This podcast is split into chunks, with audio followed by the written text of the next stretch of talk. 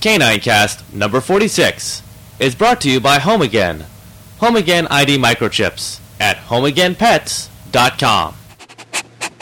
It's the K9Cast with Tara and Walter. Hi everyone, welcome back to the K9Cast. This is Tara. And hello everyone, this is Walter with your K9Cast recap. In case you missed the last K9Cast, Canine Cast number 45.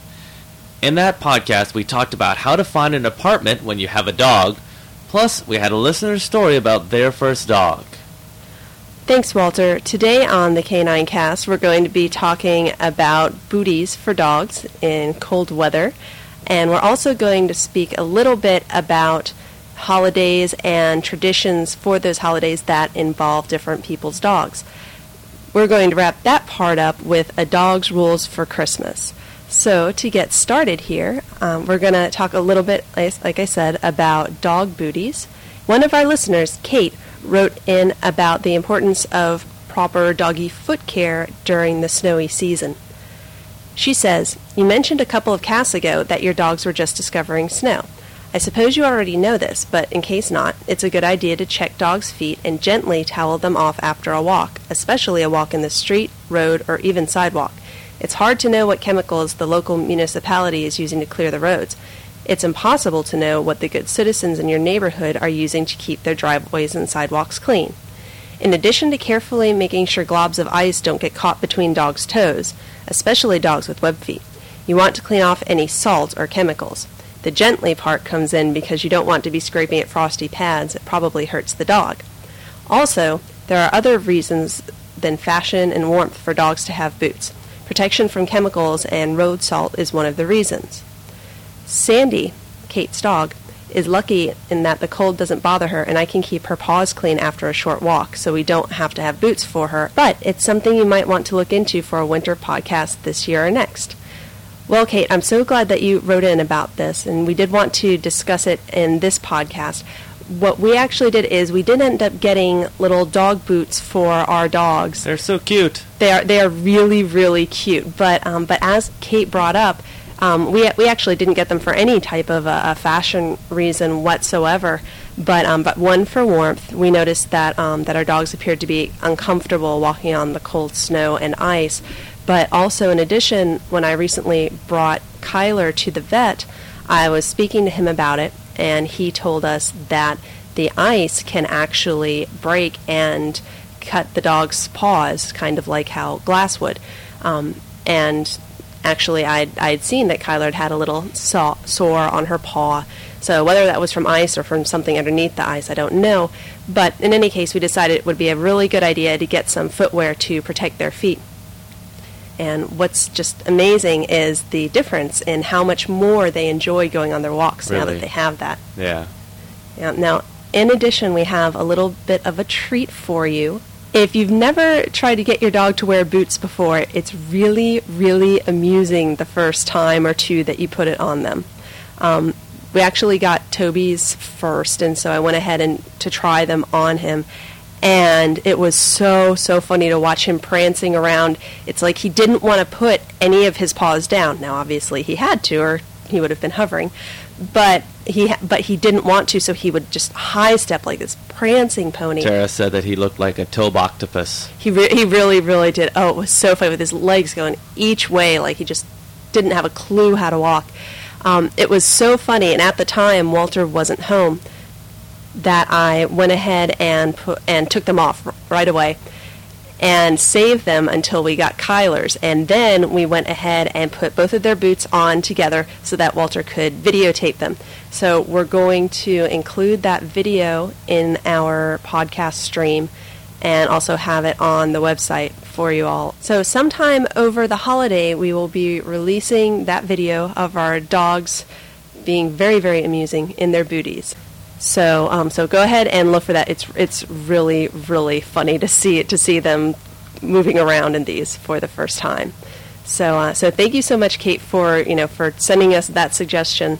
Um, like I said, the dogs are really really enjoying being outside so much more. Um, it had gotten to the point where they we would take them out for a quick walk and on the way back they would start to limp and um, you know a time or two I thought that they had had hurt their leg or their paw, and once they got inside and warmed up, they were fine. But it was, you know, it was a concern.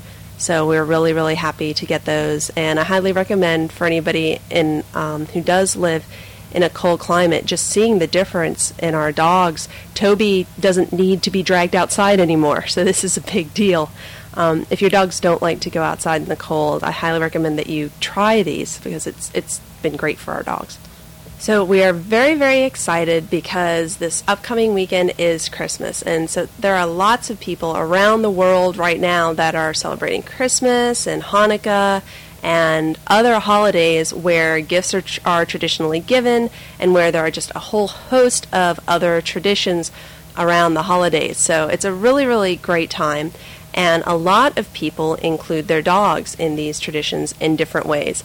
And, you know, from person to person, family to family, those traditions can vary greatly.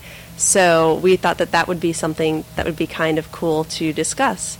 Um, one of my one of my very very first memories of a dog being in, involved in Christmas was when um, Pepper was a puppy, and I've talked about Pepper before on K9Cast. She was the lab that I grew up with, um, and she was still a puppy during Christmas time, but we had been working with her on sitting and staying.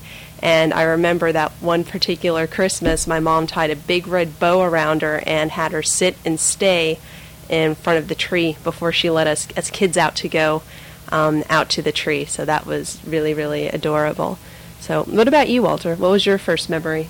Well, I know that every year my parents would take a red bow and attach it to our dog's collar, and that's kind of the tradition that they've had. And they've given the dogs little holiday decorations like that. I know one year we did have the uh, attachable antlers on the dog one time, which was kind of cute. But how long did they stay on? Uh, they stayed on for a while. That was with Zelda, and she was a golden retriever, and you could kind of, you know, put antlers on her or, you know, do whatever you really wanted to, and she was just kind of like, okay, whatever, you're cool. So cute, and I know we've we've actually um, brought that tradition into our family because every year we end up putting little bows on the dogs as well those those bows are probably not the same kind of bows. Those are more like the present bows, I bet. yeah, but but even even so, it's still cute. And and another thing that um, that my family always did was they would have a, a stocking for the dog, or you know some other some other thing where the dog's presents went. And uh, my cousin actually told me that his dog has two stockings because they made a stocking for their dog, but his his mom didn't think that they were going to make a stocking for their for her grandpuppy. So she went ahead and made a stocking for the grandpuppy and brought it along with her to the uh, to the dog's first Christmas. I think that's totally appropriate because dogs, after all, have twice as many feet as people, and we only have one stocking. So two stockings, four feet, one stocking, two feet adds up to me. Oh, there you go. There you go. And there's another use for those dog booties. Don't tell Toby. um, we actually, we actually ourselves don't don't do stockings. Um, at least we haven't up until this point. So we haven't made stockings for the dogs. But what we do is we generally give them some type of a chew toy, most of the time bones, and that's just because those are the toys that they go the most wild for. And they totally open the toys themselves as well. Like it's generally in packaging that's safe for them to kind of chew up, and we just give them the dog, you know, the bone in the package, and they just rip it right out of there. Yep, exactly. Well, Toby does. To- Toby Toby gets right in there and um, and tears it apart, and that's the same whether it's in the package or it's wrapped inside the package or what have you. While Kyler just kind of looks at it and looks at us like, you know, okay, what's what's going on? And it's time for you to open this for me now. Okay, all right, you guys open it. I'm waiting for you like a good girl. Or Toby might help her. Yeah, if we if we allowed him, he certainly would. But um, but that's kind of our tradition with our dogs that we give them the we give them their toy, but it's in a package, and then we laugh at them as they go through their antics, either opening it themselves or trying to get us to open it. So um, so I, so those are just a few of the traditions that we're familiar with, and of course, um, you know holidays are a time for get together with family and friends, so that's even more excitement for the dogs when they get to hang out with members of the extended pack whether that be um, you know other adults, uh, children are normally involved, other dogs as well that they may not get to see all the time but love to romp and play with. So it ends up, I think, probably being as exciting for them as it is for all of us. Well, at least it seems that way. Yeah, well, I know I know that uh, whenever whenever there's a holiday and we're at the end of the day and things are winding down, that uh, our dogs tend to sleep quite a bit better and longer than they do on the uh, average every other day. And since they sleep about 16 hours a day anyway, that's a lot of sleep.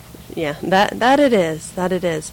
But um, like I said, that's just some of our, our traditions that we wanted to share with you. Um, it's so great to think about those, just make us feel all warm and fuzzy inside. And we'd love for you to share with us any of your holiday traditions that you do with your dogs. Yes, we would love to hear that, and um, you know, and also please send us in, you know, any any stories that come from your holidays, either you know this one coming up or ones in the past, and we would love to share those stories and those traditions with our other listeners, as well as just um, get to see them for ourselves. And we're thinking we may find some new ones to incorporate as well. So um, next, what I what I have for you here is a dog's rules for Christmas. And what this is, is I got this from a wonderful, wonderful jokes website uh, called basicjokes.com. And the, the whole point of this website, they, they say, you know, basic jokes, clean jokes for a dirty world. So it's, um, you know, so it's all supposed to be, you know, clean, family friendly jokes on there, and they're really good. So um, this one about dogs, dogs rules for Christmas. Number one, be especially patient with your humans during this time. They may appear to be more stressed out than usual, and they will appreciate long, comforting dog leans. Number two, they may come home with large bags of things they call gifts. Do not assume that all the gifts are yours. Notice the use of that word all there. Number three, be tolerant if your humans put decorations on you. They seem to get some special kind of pleasure out of seeing how you look with fake antlers. Number four. I guess Zelda read those rules. Four. They may bring a large tree into the house and set it up in a prominent place and cover it with lights and decorations. Bizarre as this may seem to you, it is an important ritual for your humans, so there are some things you need to know. A. Don't pee on the tree. B. Don't drink water in the container that holds the tree. C. Mind your tail when you are near the tree. D. If there are packages under the tree, even ones that smell interesting or that have your name on them, don't rip them open. E.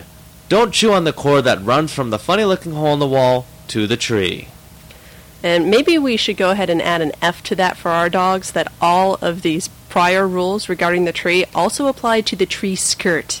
Because they don't seem to understand that little one. number five.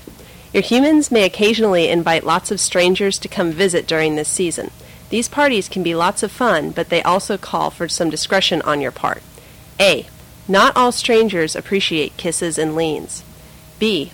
Don't eat off the buffet table. C. Beg for goodies, subtly. D. Be pleasant, even if unknowing strangers sit on your sofa. E. Don't drink out of glasses that are left within your reach. Number 6. Likewise, your humans may take you visiting. Here your manners will also be important. A. Observe all the rules in number 4 for trees that may be in other people's houses. Number 4A is particularly important. B. Respect the territory of other animals that may live in the house. C. Tolerate children. D. Turn on your charm big time. And the last, but not the least rule, is number 7. A big man with a white beard and a very loud laugh may emerge from your fireplace in the middle of the night. Don't bite him.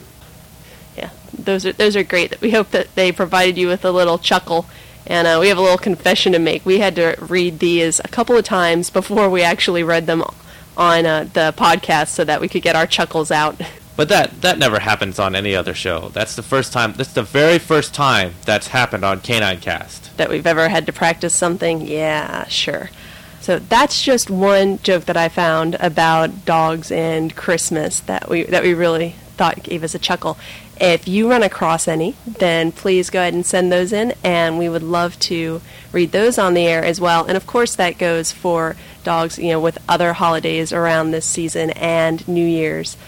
So now we're going to take a quick break for a word from our sponsor. A dog's gotta do what a dog's gotta do. Hey, I should know. I'm a dog. Woof. And what I gotta do is chase squirrels. Especially the one digging holes in my yard. Someday soon I'll get free and chase that lawn wrecker right out of town. You don't think your dog will run away?